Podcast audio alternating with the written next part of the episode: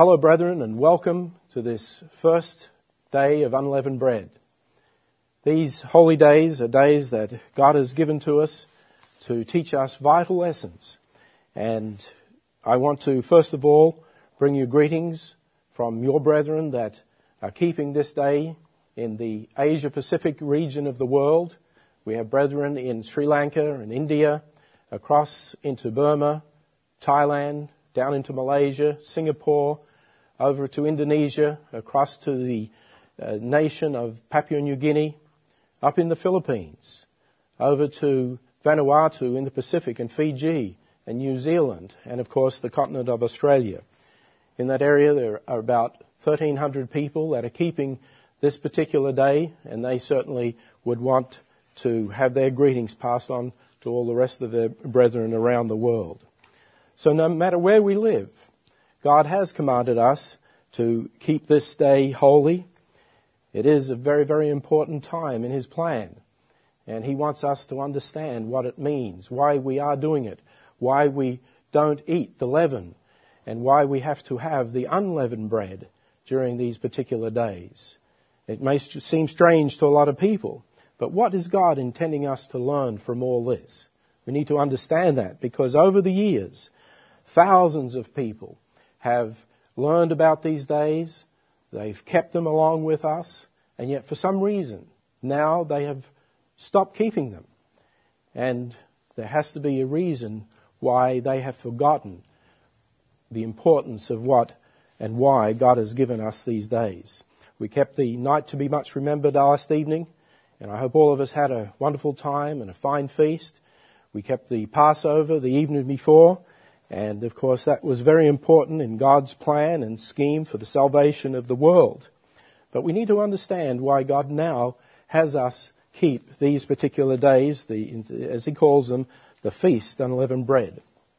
Israel came out of Egypt, and I think we all know the story. They eventually crossed over the Red Sea and ultimately entered into the Promised Land. But for us, we can't leave the nation of Egypt. Israel were slaves in Egypt. They had a place to go. They could move out of there, and God had them move out and go to the Promised Land. But here we are today.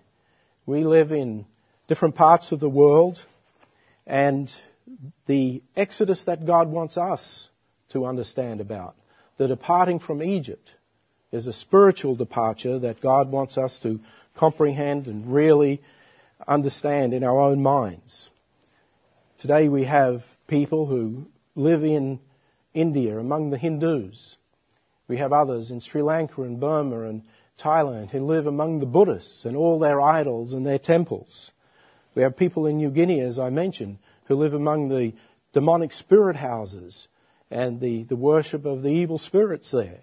And also in the Pacific Islands, we have brethren who live amongst the Catholicism in the Philippines. We have brethren in Australia and New Zealand who live amongst materialism and secularism, as most of the Western world is involved in today. How do we escape from all of this? What does God intend for us to understand? Well, first of all, let me take you over to 2 Corinthians chapter 6. Let's begin by reading there, because here we find, and of course the Apostle Paul in Corinthians, remember in the first book of Corinthians, mentions about the Passover and the days of unleavened bread and the importance of keeping these particular days. But here in 2 Corinthians in chapter 6, we find also Paul giving us instruction concerning coming out of Egypt, leaving this world behind, the changes that we need to make in our lives, and what these days represent and mean. And as I've already mentioned, why is it that thousands of people who have come to understand this no longer keep these days? We're going to go through this today and see the instruction that God has given, the admonition that He has for us, so we can hang on to this truth and never let it go. Here in 2 Corinthians chapter 6 and beginning in verse 14, he begins by telling us here, "Be not unequally yoked together with unbelievers." Now, Israel were in Egypt, and the Egyptian civilization at that time, just generalizing, of course, was a corrupt society. They were given over to idol worship, Everything about their system was wrong and evil, and God in the Scriptures points that out very clearly. And here we find in Second Corinthians 6 and verse 14, he says, don't be yoked together with people who do not believe. We need to get away from that. For what fellowship has righteousness with unrighteousness? How can we, who know the truth now, live together with individuals who live a different lifestyle or a different way of life? And what communion has light with darkness? Truth and error are incompatible.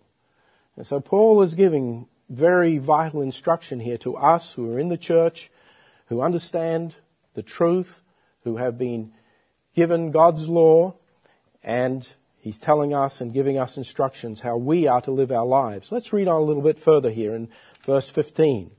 And what concord has Christ with Belial, or what part has he that believes with an infidel? And what agreement has the temple of God with idols? And I think of our brethren in the Southeast Asian part of the world, where there are thousands of Hindu temples and Buddhist temples. And yet they have to live in that society and around that environment. And they have to hear the chants and see the religious practices that are happening constantly around them. How do they deal with this? What about us in our world and the false gods that surround us? How do we deal with it? Well, he says in verse 16, what agreement has the temple of God with idols? For you are the temple of the living God. And as God has said, I will dwell in them and walk in them, and I will be their God, and they shall be my people. But notice here in verse 17, he says, wherefore come out from among them. That's what Israel had to do. They had to come out of Egypt. How do we come out? How do we come out, as he says here? Come out from among them, and be you separate, says the Eternal, and touch not the unclean thing, and I will receive you, and will be a father to you, and you shall be my sons and daughters, says the Eternal Almighty. Well, God wants us to be a part of his family, but we cannot be a part of this world. We have to leave it. We have to be separate from it. And we find here that Paul is very strong in giving this instruction to the people in Corinth, not to be involved in the society in which they were surrounded by. Before we go on much further, I want to take you back here to John chapter 17.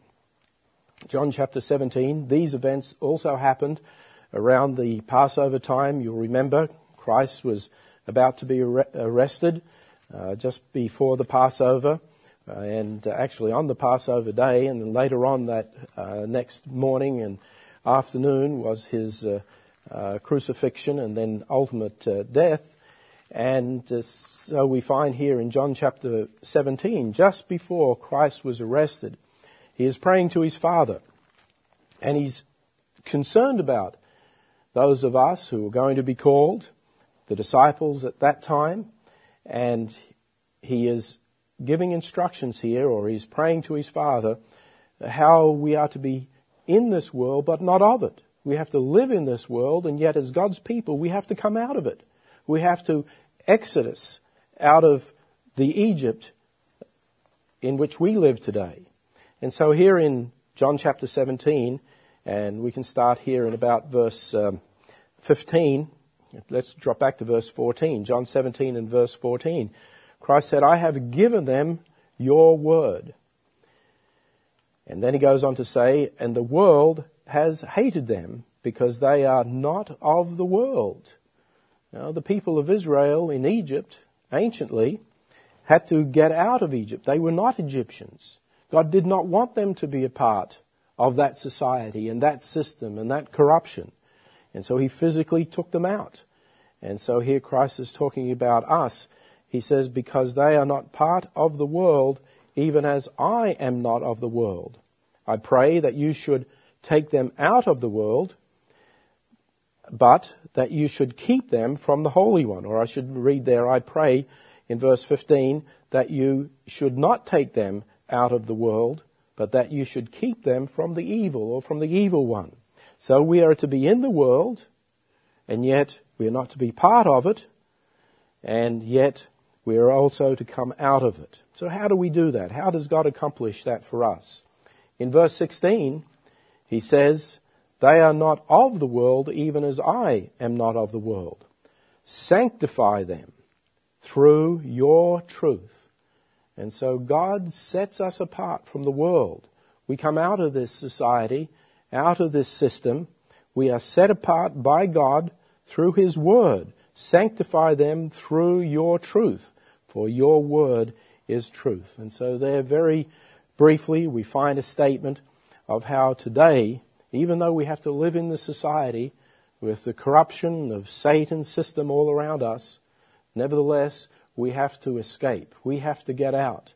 And we have to be separate. We have to, as the Scripture says here, be sanctified. And the one thing that separates us, of course, is the Word of God, is the truth that God has given to us through His Spirit and put into our minds. Back over here in 1 Corinthians chapter 10, I want to take you back to the very first Exodus so we can understand how God wants us to be in the world but not of the world. I want you to take you back there to show you some very vital principles that God gives us of how we can hang on to the truth that we have been given and never let it go.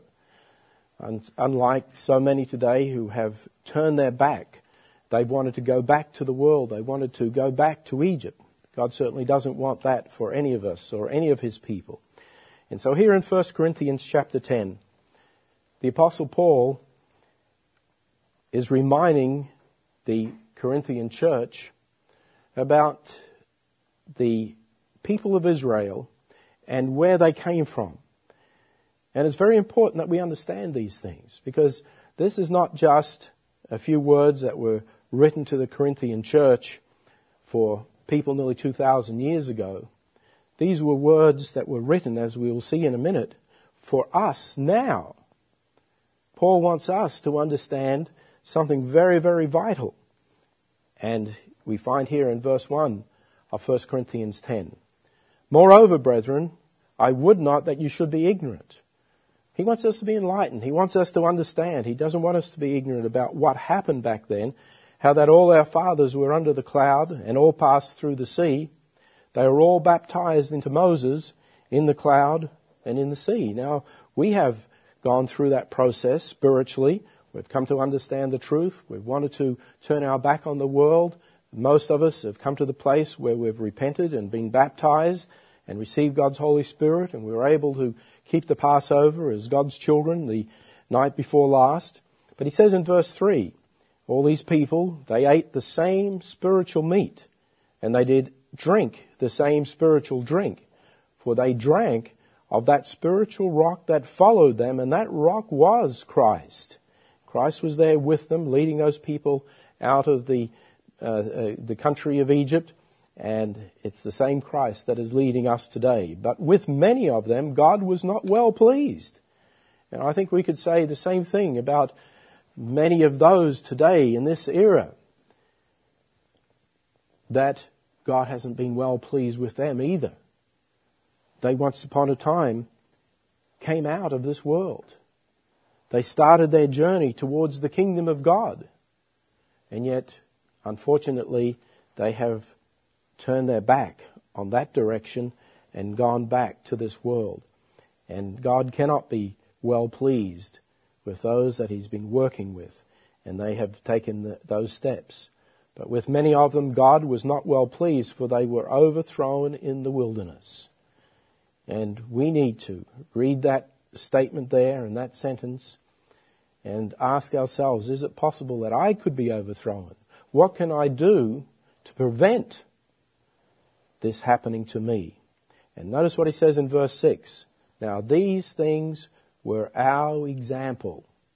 And as we drop down, you can read the examples there, but we come down to verse 11, and he says, "Now all these things happened to them for example, and they are written for our admonition, upon whom the ends of the world," or the ends of the age, this time right now in which we live, "are come." These things for us. And that is one of the vital lessons. When we think about leaving Egypt, leaving this society, do we go back and think on what happened with ancient Israel? Well, that's one aspect of it. And we'll talk about something else in a moment. But I do want to take you back to the Exodus, the first Exodus, because it's important that we understand it. Paul said these things were written for our admonition. And so let's go back here now to Exodus chapter 12 and have a look at what happened and what Moses, that God through Moses, was informing us of how we can always stay faithful and loyal and close to Christ and hang on to the promises that God has given to us. Let's go back here to, first of all, Exodus chapter 12. Exodus 12, and beginning here in verse 26. And I want, as we go through these scriptures, there's a theme that you will begin to see that Moses is pointing out. And we find here in verse 26 of Exodus chapter 12. Remember, this is the chapter that primarily deals with the Passover. But in verse 26, he says, "And it shall come to pass when your children shall say to you." Now he's talking about something that was going to happen in the future. These people had experienced the Exodus. But he says in the future, when your children say to you, "What do you mean by this service?" that you shall say, "It is the sacrifice of the Lord's Passover, who passed over the houses of the children of Israel in Egypt when he smote the Egyptians and delivered our houses." And the people bowed their heads and worshipped. God intends that as each generation goes on, as each year goes by, that we think about what happened originally. He wanted them not to forget that first Passover. In chapter 13, we begin to read here about the days of unleavened bread, and this particular day that we're keeping even right now. And notice what he says in verse 3. "And Moses said to the people, 'Remember this day.'" He points out to them here, there is something that has to be done about these particular days that we're celebrating. He says, "Remember this day in which you came out from Egypt." Don't forget it. Don't let it go out of your mind. "Remember this day which you came out of Egypt, out of the house of bondage.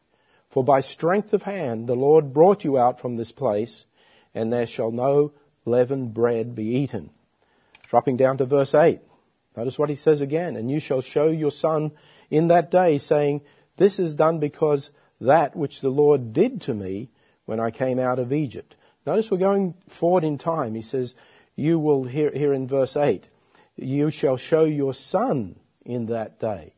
So children that were going to come along later, they needed to have explained to them what actually happened and show them how God had delivered, miraculously delivered his people. In verse 8, or I should say down in verse 14, we've read verse 8, but in verse 14, "And it shall be when your son asks you in the time to come, saying, 'What is this?' that you shall say unto him, 'By strength of hand the Lord brought us out from Egypt, from the house of bondage.'" Notice how Moses here is telling the people, don't forget this, keep it in mind, go back and reminisce on what actually took place and what happened. It was very important. I'm just showing you here how we are to think about the people of Israel coming out of Egypt and how God had them remember that first Exodus. But there's another Exodus that's far more important than that God wants us to remember. But I want to give you the principles here of just how important it is that we go back and not forget our deliverance from Egypt. I just want to read a few scriptures from Deuteronomy just to emphasize and reinforce how God does not want us to forget what he's done in our lives and what he has done for us. Let's go over to the book of Deuteronomy now, just a few scriptures, and as we go through this, I think you'll get the point that Moses is trying to make a point, that he's trying to make sure that God's people always keep in mind the incredible miracle that took place when he delivered them from Egypt, and wanting us to understand for that, remember, these things are written for our admonition, and in wanting us to never forget the calling, the understanding that he gave us, and how he was the one that delivered us from this world through his truth. Deuteronomy chapter 5 and beginning in verse 15. Deuteronomy chapter 5 and verse 15. Here we find Moses once again right at the very end of their journeyings, coming out of Egypt, entering into the Promised Land. He says in verse 15 of Deuteronomy 5, "And remember that you were a servant in the land of Egypt." So this is 40 years later. And he says, don't forget this. Remember where you came from. He says, remember you were a servant in the land of Egypt, and that the Lord your God brought you out through a mighty hand and a stretched out arm. Therefore the Lord your God commanded you to keep the Sabbath day. And yet here he says, he takes them back to when they lived in Egypt. Don't forget this. Don't forget how God delivered you. In chapter 7 and in verse 18, and you'll see this as we go through the book of Deuteronomy, and as I said, we just have a look at a few of the scriptures here. In verse 18 of Deuteronomy 7, "You shall not be afraid of them, but shall well remember what the Lord your God did unto Pharaoh and unto all Egypt." He says, once again, don't forget what happened back there in Egypt. Don't forget what God did. Don't forget his incredible intervention. In Deuteronomy chapter 8, just over the page, or the next chapter, in verse 2, "And you shall remember all the way which the Lord your God led you these 40 years in the wilderness." Even 40 years had gone by, but he said, don't forget what happened. Don't let this slip from your mind. Remember to teach these things to your children. Don't remember the way which the Lord your God led you these 40 years in the wilderness, to humble you, to prove you, to know what was in your heart, whether you would keep his commandments or not. We come down to verse 14. He says, "Then your heart be lifted up, and you forget the Lord your God, which brought you forth out of the land of Egypt." Notice how he does not want us to forget God. He didn't want Israel to forget God. The God who did what? The God who brought them forth out of the land of Egypt, from the house of bondage. And down in verse 18, "But you shall remember the Lord your God." In other words, don't forget what God has done. Remember the Lord your God, for it is he that gives you power to get wealth, that he may establish his covenant, which he sware unto your fathers, as it is this day. So he's reminding them again, don't forget these things. In chapter 15, just over a few pages here, Deuteronomy chapter 15, and down in verse 15, he says here, "And you shall remember that you were a bondman in the land of Egypt, and the Lord your God redeemed you. Therefore I commanded you this thing today." Once again, telling them, don't forget. We come down to chapter 16 and verse 3. He says, "You shall eat no unleavened bread with it." And once again, this is talking about these days right now. "7 days you shall eat unleavened bread therewith, even the bread of affliction. For you came forth out of the land of Egypt in haste, that you may remember the day when you came forth out of the land of Egypt all the days of your life." Down in verse 12 of this chapter, we find he says, "And you shall remember that you were a bondman in Egypt, and you shall observe and do these statutes." All the time, Moses is telling them, don't forget, don't forget, don't forget. Remember, please remember these things. And just one final scripture here in Deuteronomy, in chapter 24 and verse 18.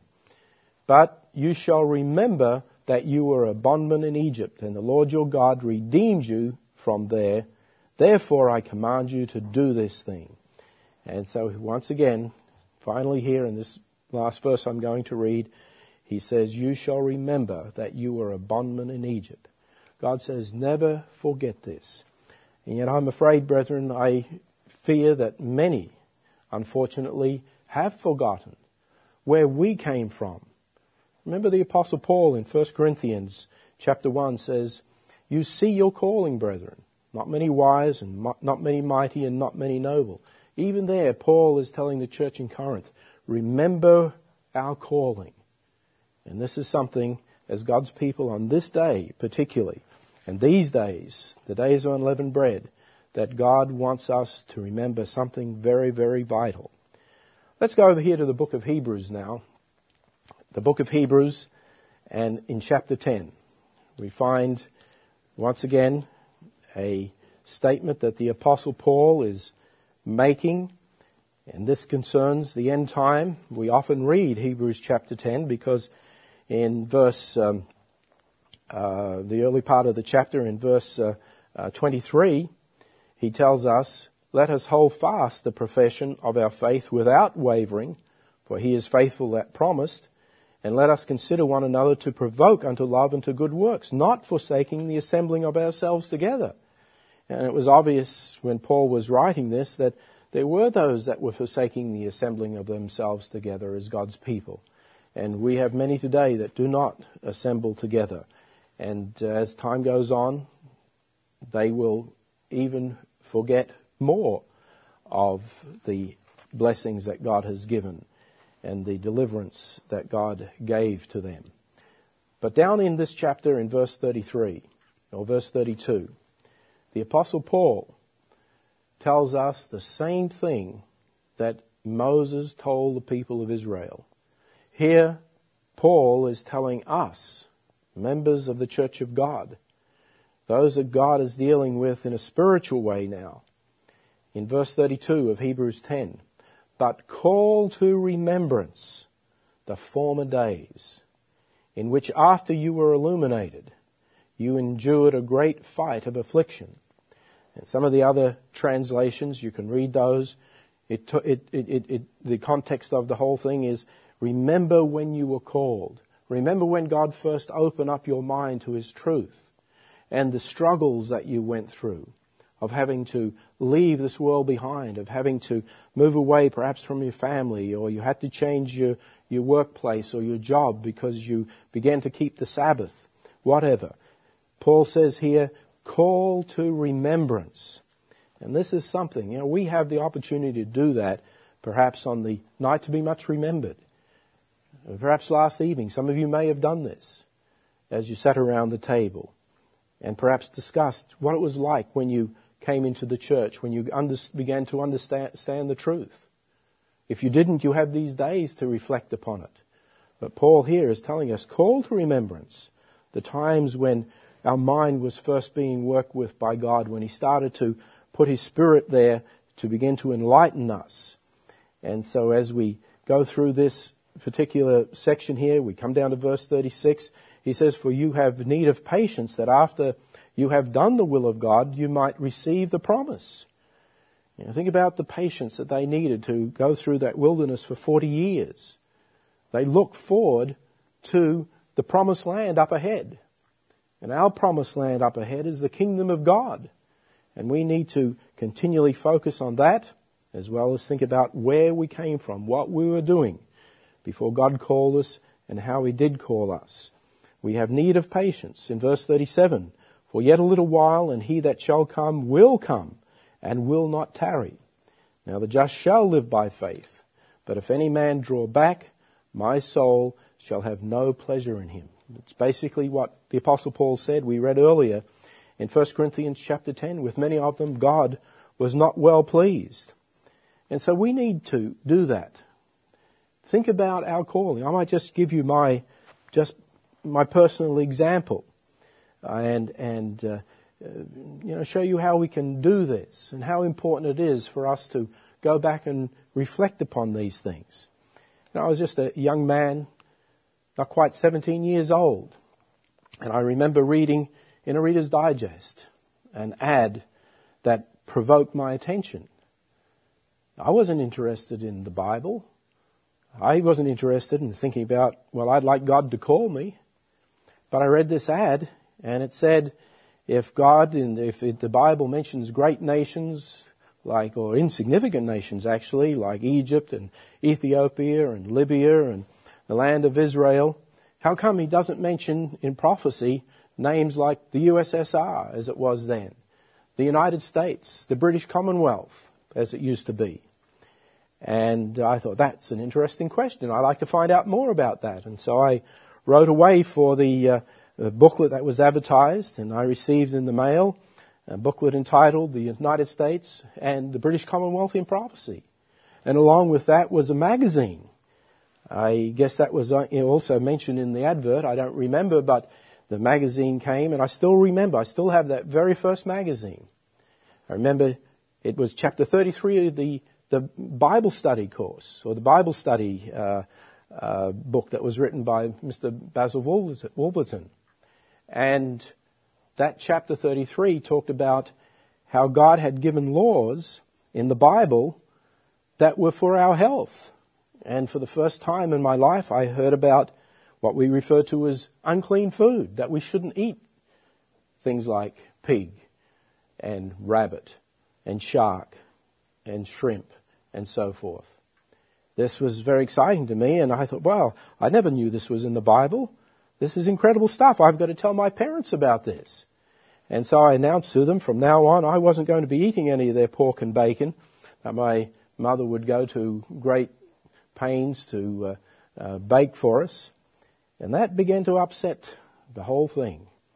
The family tranquility suddenly was no longer. They thought I'd gone crazy. And it wasn't too long before I found out about the Sabbath. And suddenly we used to go off to church every Sunday, and I put a spanner in the works. I wasn't going with them anymore. So that further destabilized things in our household. And I found out about the holy days, the 3 days and 3 nights that Christ was in the tomb that I'd never heard about before, and the consternation that caused in my family and how I was being separated from them and they were losing me. It was very upsetting. I had to struggle with, well, the Bible says I've got to honor my parents, and yet I also had to read there, I've got to honor God. And yet there were conflicts there. And then when I announced that I wouldn't be eating on the Day of Atonement, well, that really caused more and more problems, because this is something that was so totally foreign to anything anyone in our family had ever thought about. And then I needed to keep the Feast of Tabernacles. I announced to my boss at work that I wasn't able to be coming along for the next week or so, and he promptly said, sorry, we don't need you anymore. So we go back and we think what we did. You have your story. You think about it. You reminisce on it, what you did, because you knew this was the truth and nothing was more important to you. And God says, you tell these things to your children. And when they ask you, why are you doing this? Why are you keeping the Sabbath? Why are you keeping these holy days? Because they may grow up. My children have grown up in the church. They've never really had to face these problems. They were taught the truth from their youth. But we need to go back and explain to them what it was like and let them know what we went through. God says, don't forget this. When your children ask you, you go through and explain it to them. And on the Night to Be Much Remembered is a family environment, or you and your friends.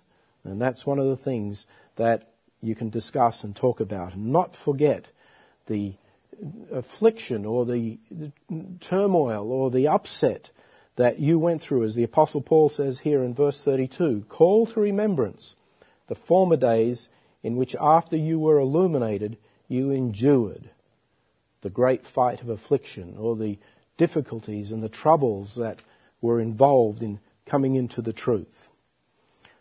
Also, God says, don't forget what it was like in Egypt. That is very important. Not only are we to reminisce and think about how God enlightened us and gave us this truth and the excitement that was there when we learned about some of these things. Not going to heaven when we die was another one that I remember, because I guess my grandfather had died not too long before that. And we went to the funeral, and that's where he went. And yet, when you come to the Bible and you find the truth of these things, you realize that's not what the Scripture says at all. So these were exciting times. And for that truth, we were prepared to go through a lot of ups and downs. Over here in Exodus chapter 1, taking you back to the book of Exodus once again, let's have a look at what life was like for Israel in Egypt. Exodus chapter 1, and starting here in verse 11. Exodus 1 and verse 11. Therefore, and this is one of the things that God tells them to remember and not to forget, that they were bondmen in Egypt. And we can just gloss over that word, but what's it like? And what's it mean to be a bondman? Therefore, verse 11, they did set over them taskmasters to afflict them with their burdens. And they built for Pharaoh treasure cities of Pithom and Ramses. And then down in verse 13 of chapter 1, and the Egyptians made the children of Israel to serve with rigor. Now this life was not pleasant. They were serving with rigor. As I said, there were taskmasters that afflicted them with burdens. In verse 14, and they made their lives bitter with hard bondage in mortar and in brick and in all manner of service in the field. And all their service wherein they made them to serve was with rigor. It was hard, it was difficult.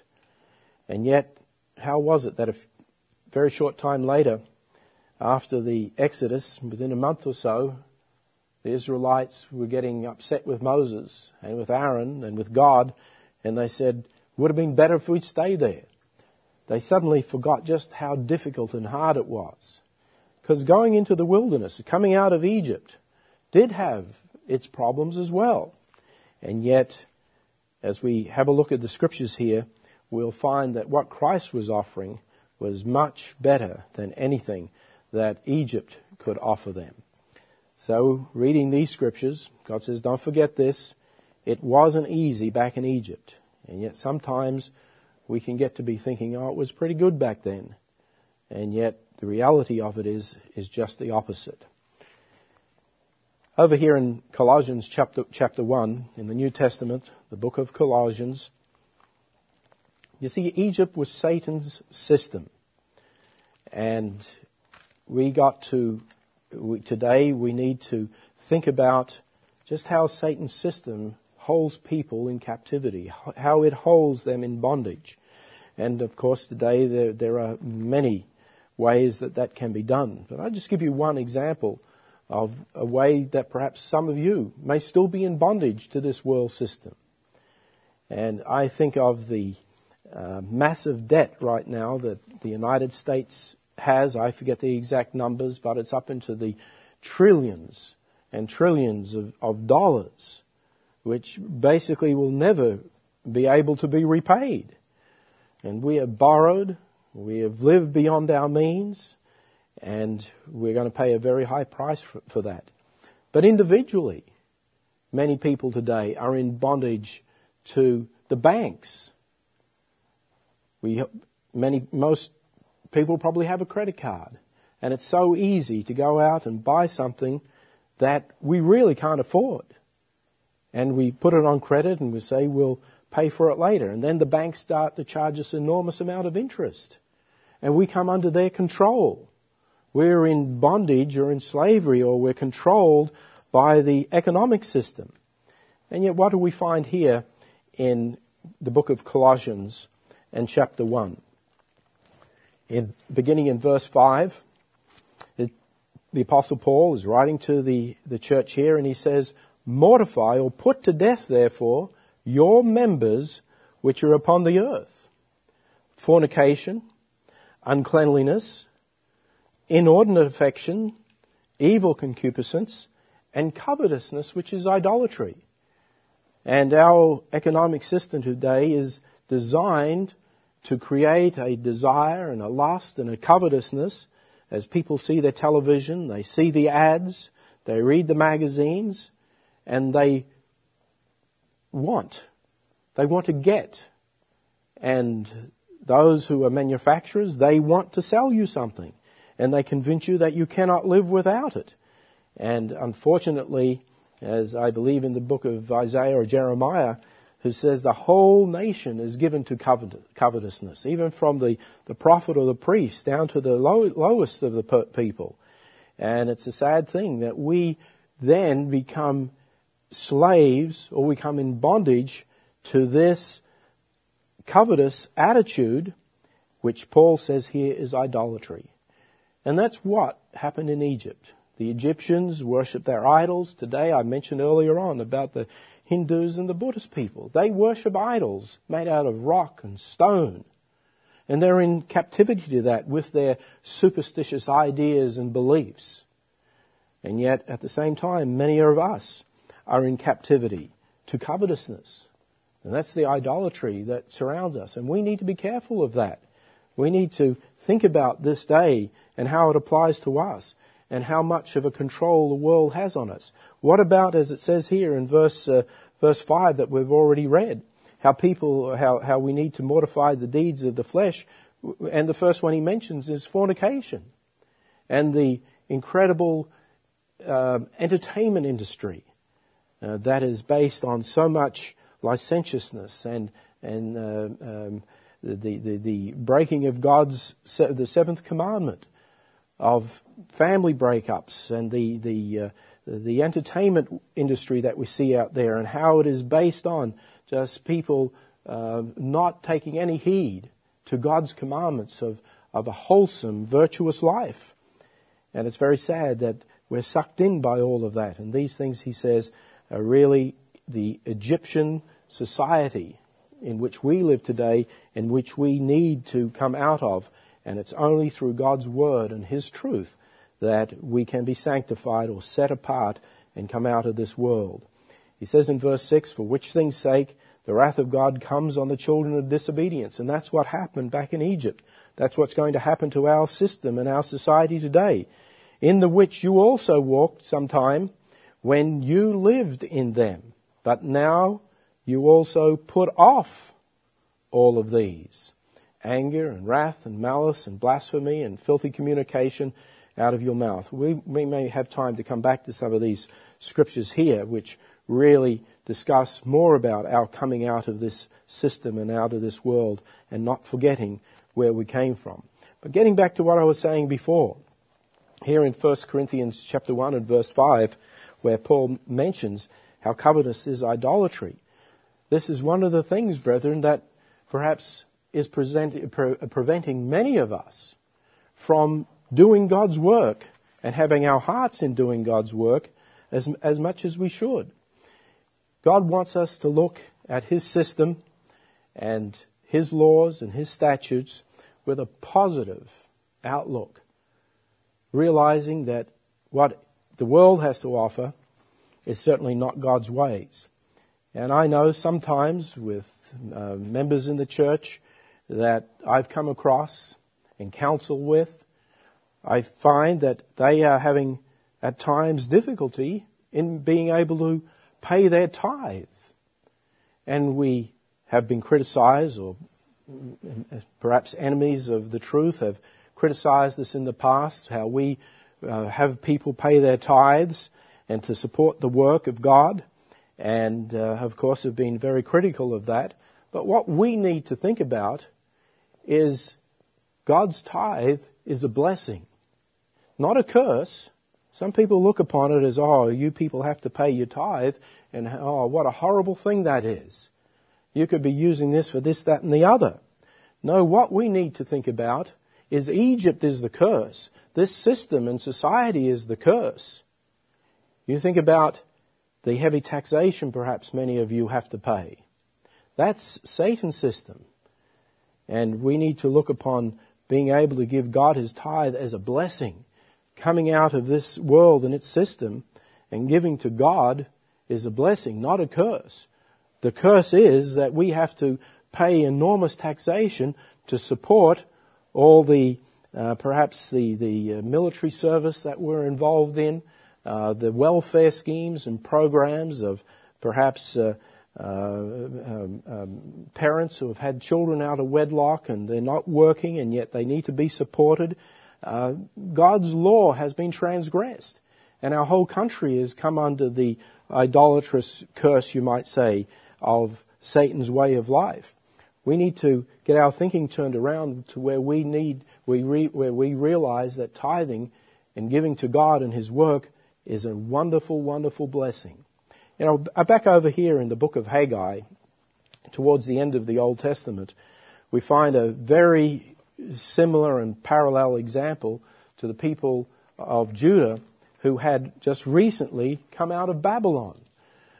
Babylon, Egypt, in some ways are interchangeable. They were both countries and nations in which God's people had been held in slavery or captivity.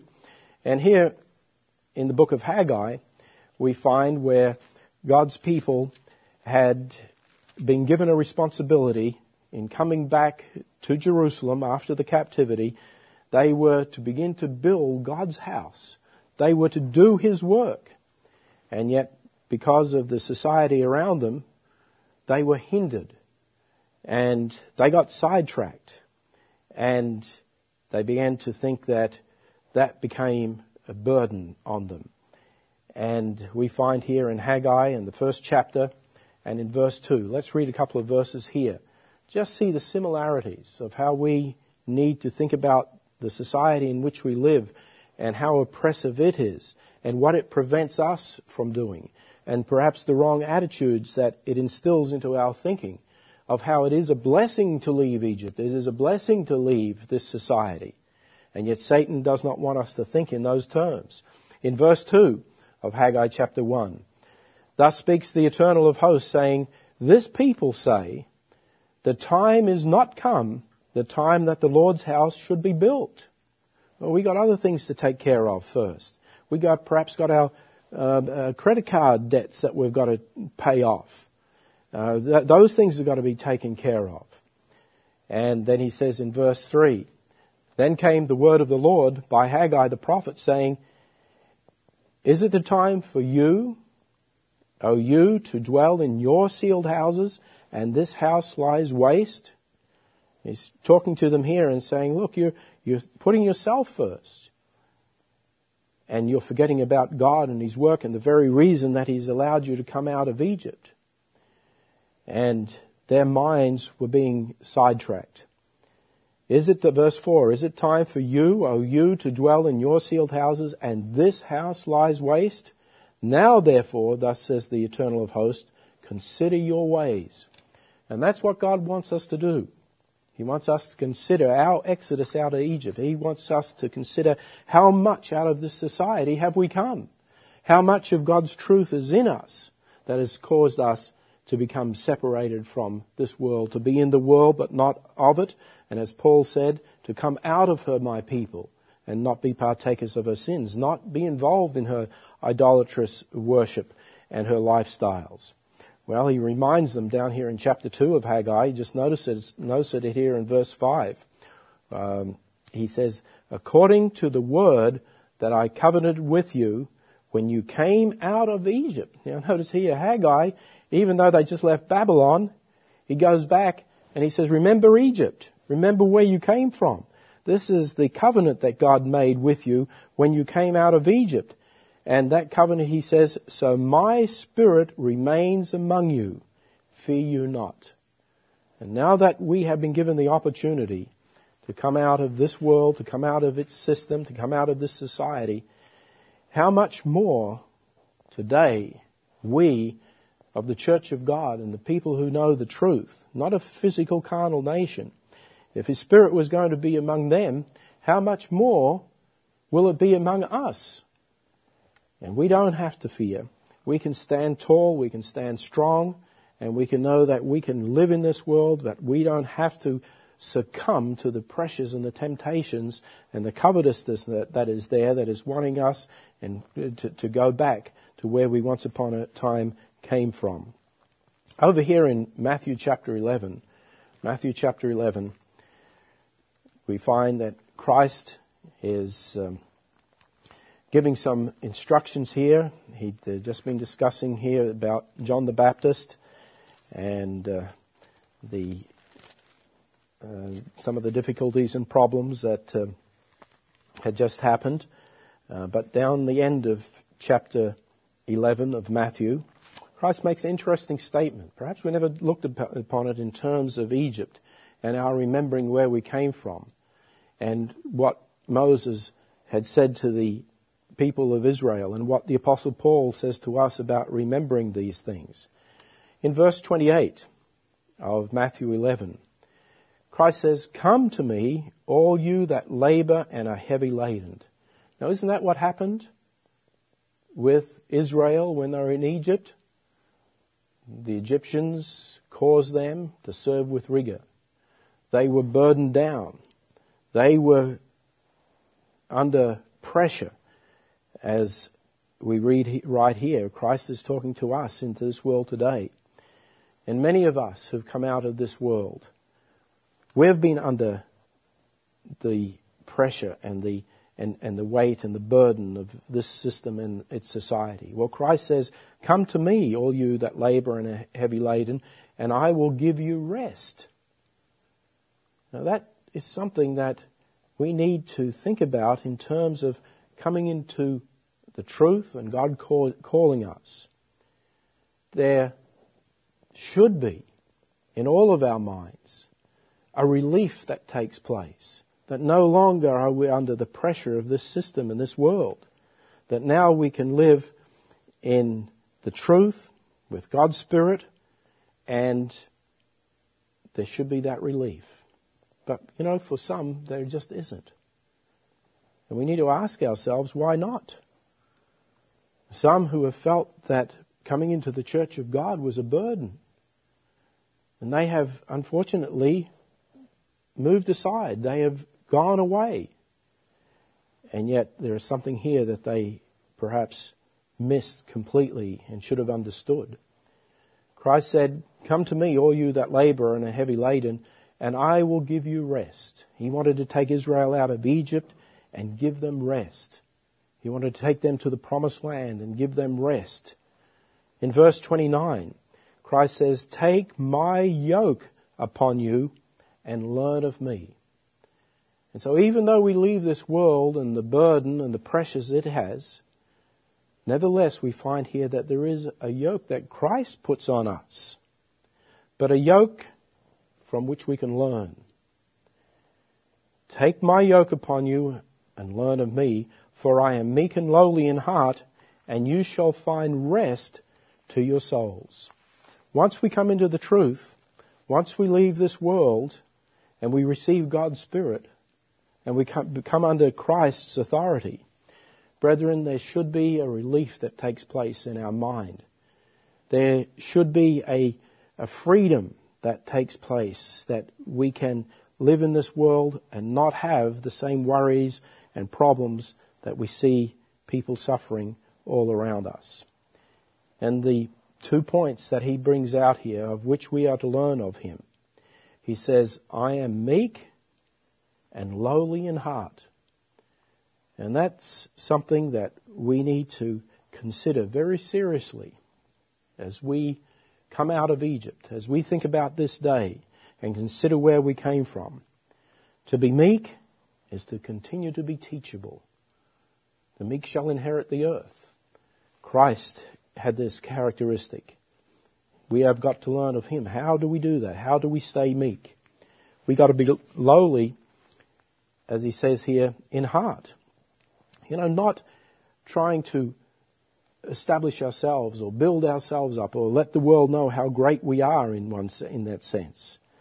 You know, human nature, as many of you have read and heard previously, is a combination of vanity, jealousy, lust, and greed. It is all towards the self. It's self-centered. It's thinking of itself and how important it is. And that's what we find out in the world. That's what people. That's what drives people. How to be success, to do better, to be important, to have more money. And it all gets back to their vanity, their jealousy, their lust, and their greed. But our goals, brethren, need to be focused on the kingdom of God and what's up ahead and what Christ can do for us.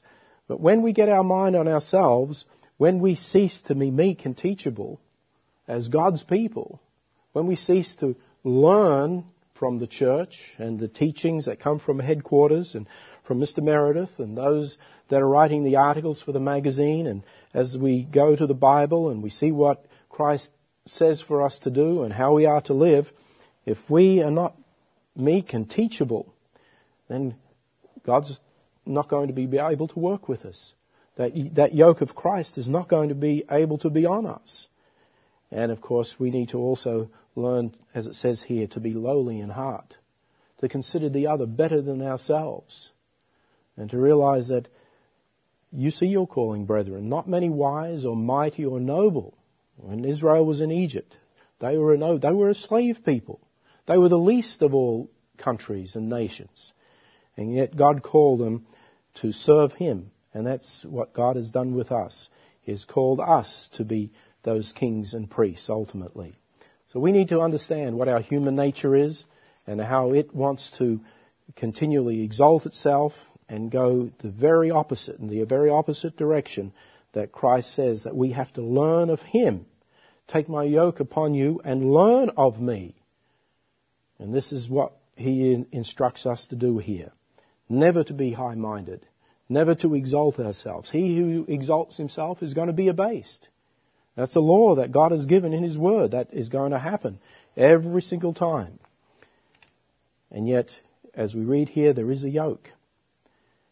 And when we go back here to the book of Deuteronomy, where we were earlier on, I want to read a verse or two here so we can comprehend the, let's say, the yoke that Christ puts upon us at this time.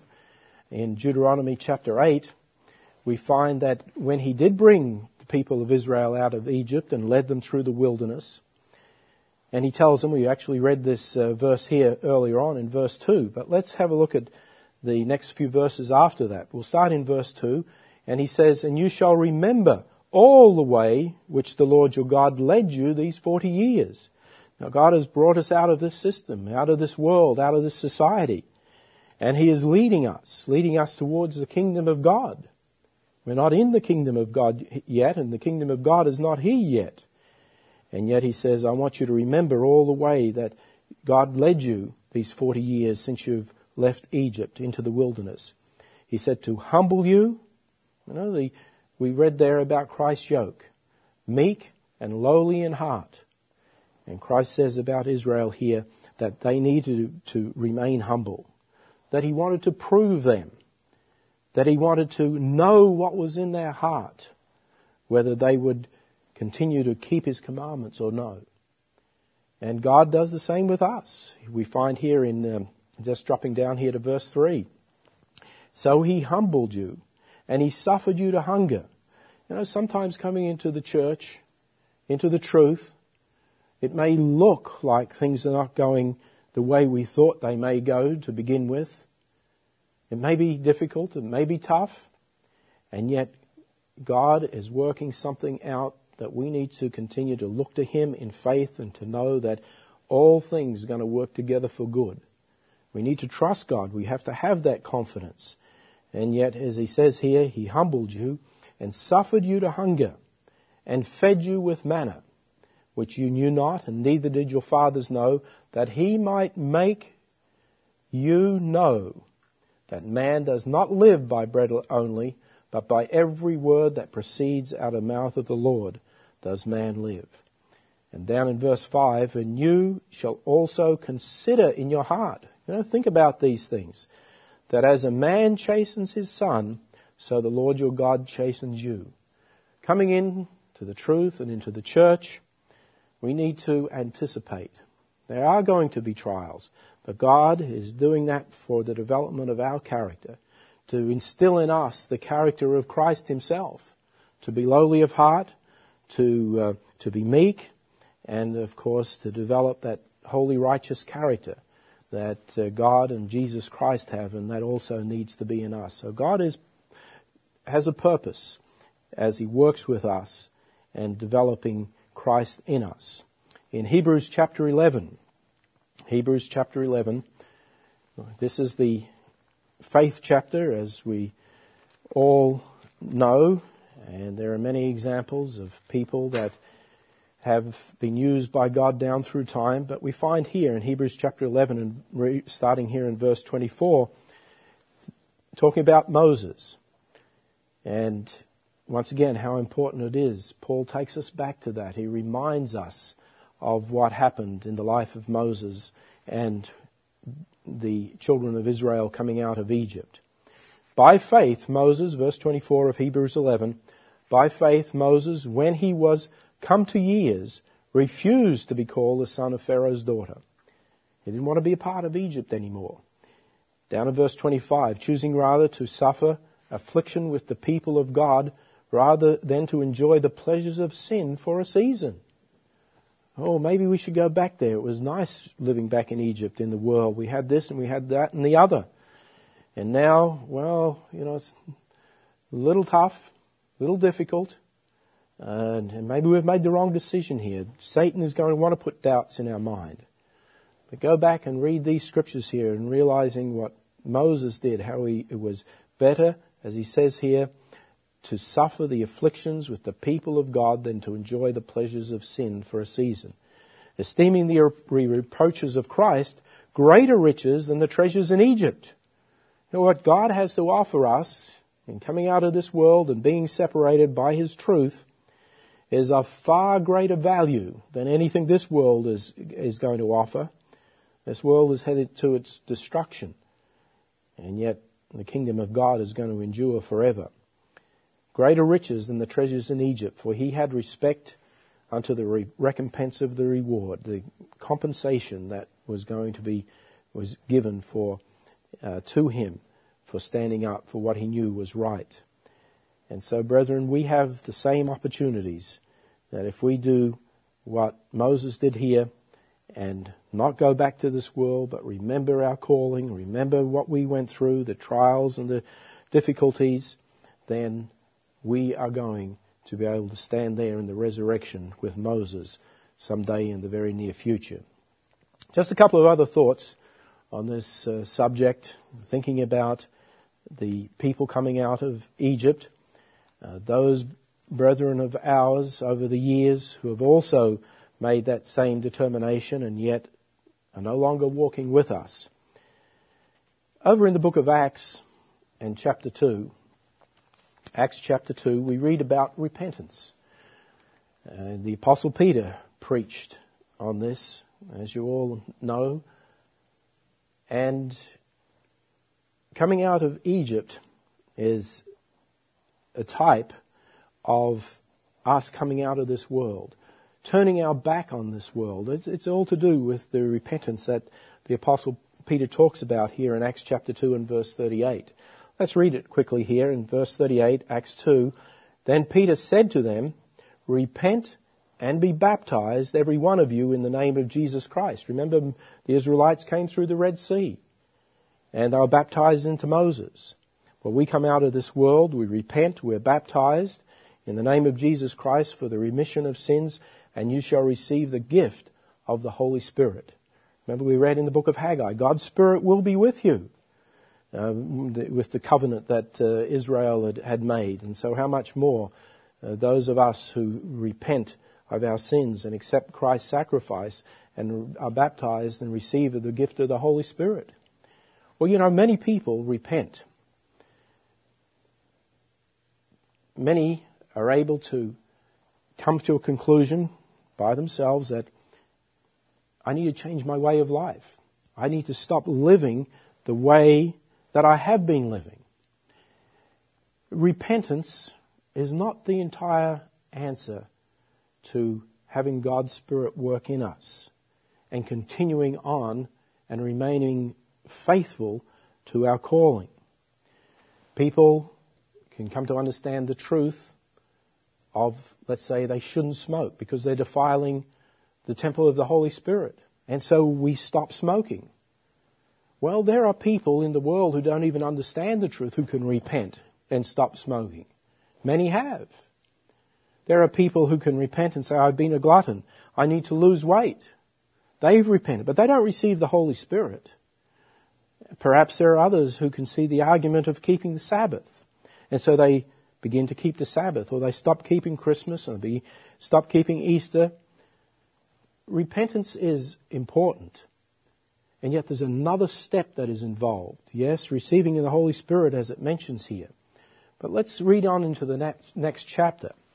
Not only does Peter mention repentance, but he mentions something else that is vital for all of us who have made this step to leave this world and this society, to Exodus out of modern-day Egypt. He says here in verse 19 of Acts chapter 3. Remember, the man had been supernaturally healed. And as we come down into this chapter here, we see in verse 19, Peter says, "Repent you therefore." The same was what he said back in the previous chapter. But he says, "Repent therefore and be converted." Brethren, we have to think about our coming out of Egypt.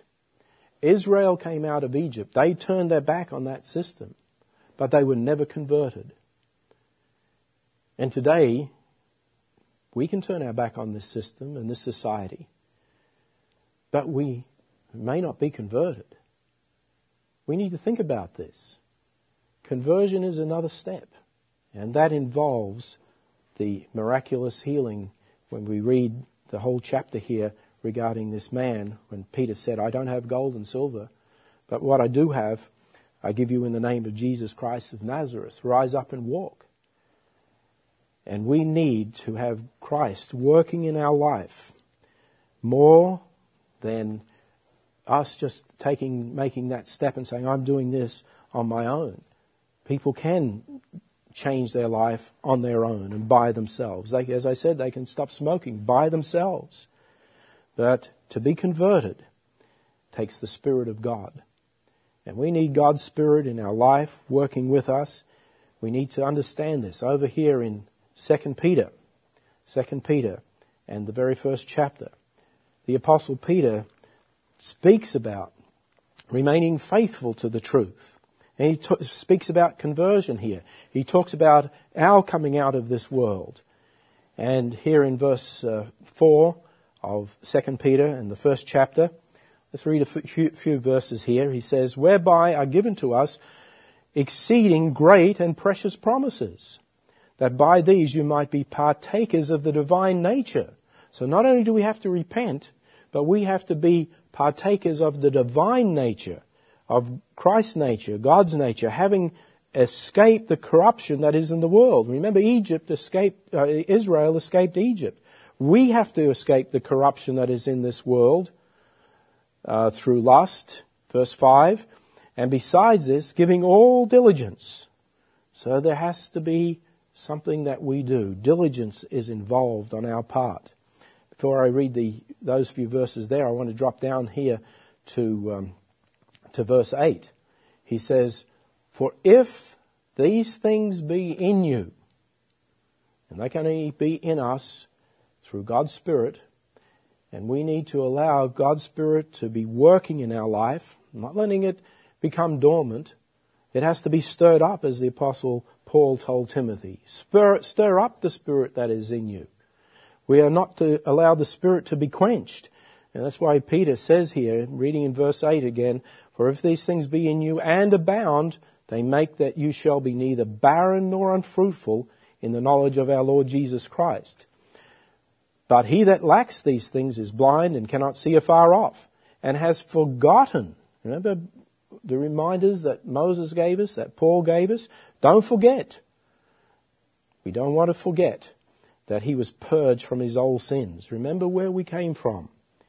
"Wherefore the rather, brethren, give diligence to make your calling and election sure," or your calling and selection, that word can mean. God has selected us. Make it sure, for if you do these things, you shall never fall. And I put it to you, brethren, that many who have kept these days in a physical way have forgotten the calling that God gave us. They have forgotten where they came from. They cease to reminisce on the wonderful blessing it was to be called out of this world of corruption and into the truth.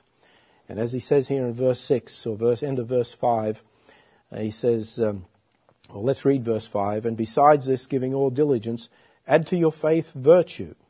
We need to be virtuous. "And to virtue knowledge." And I don't have time to explain all these, but you do a study on this, and you think about these things, and to knowledge temperance, and to temperance patience, and to patience godliness, and to godliness brotherly kindness, and to brotherly kindness charity. For if these things be in you and abound, they make you that you shall neither be barren nor unfruitful in the knowledge of our Lord Jesus Christ. And if we allow God's Spirit to work in our life, brethren, putting these things into practice, allowing Christ to live his life in us. Galatians chapter 2 and verse 20. And Philippians chapter 1 and verse 5. Letting this mind be in you that was in Christ Jesus. And brethren, as the Apostle Peter says here at the end of verse 10, if you do these things, you will never fall. So let's think about the calling that God has given to us. Think about and reminisce on how God delivered us out of this world, how he put that truth into our minds, how he gave us the encouragement in times of trial as we were coming into the truth and into the church. And never forget these things. Never forget where we came from, that we need to remember our calling, not many wise or mighty or noble. Remember how we are to take Christ's burden and his yoke upon us, for his yoke is easy and his burden is light. And that burden, of course, as he says, you learn of me to be meek and lowly in heart. And as we do those things, as we implement God's way of life through his Spirit in our life, we pull away more and more from this world, and we have less to do with this society and the attractions and the pulls it has on us, and we look forward to the kingdom of God. Then we can have the assurance, brethren, as the Apostle Peter said, the great, exceeding great and precious promises that are given to us, we will never fall. And so we have that wonderful blessing of knowing the truth of these holy days and being able to celebrate them not only now, but here on out forever. For the kingdom of God, there is no end.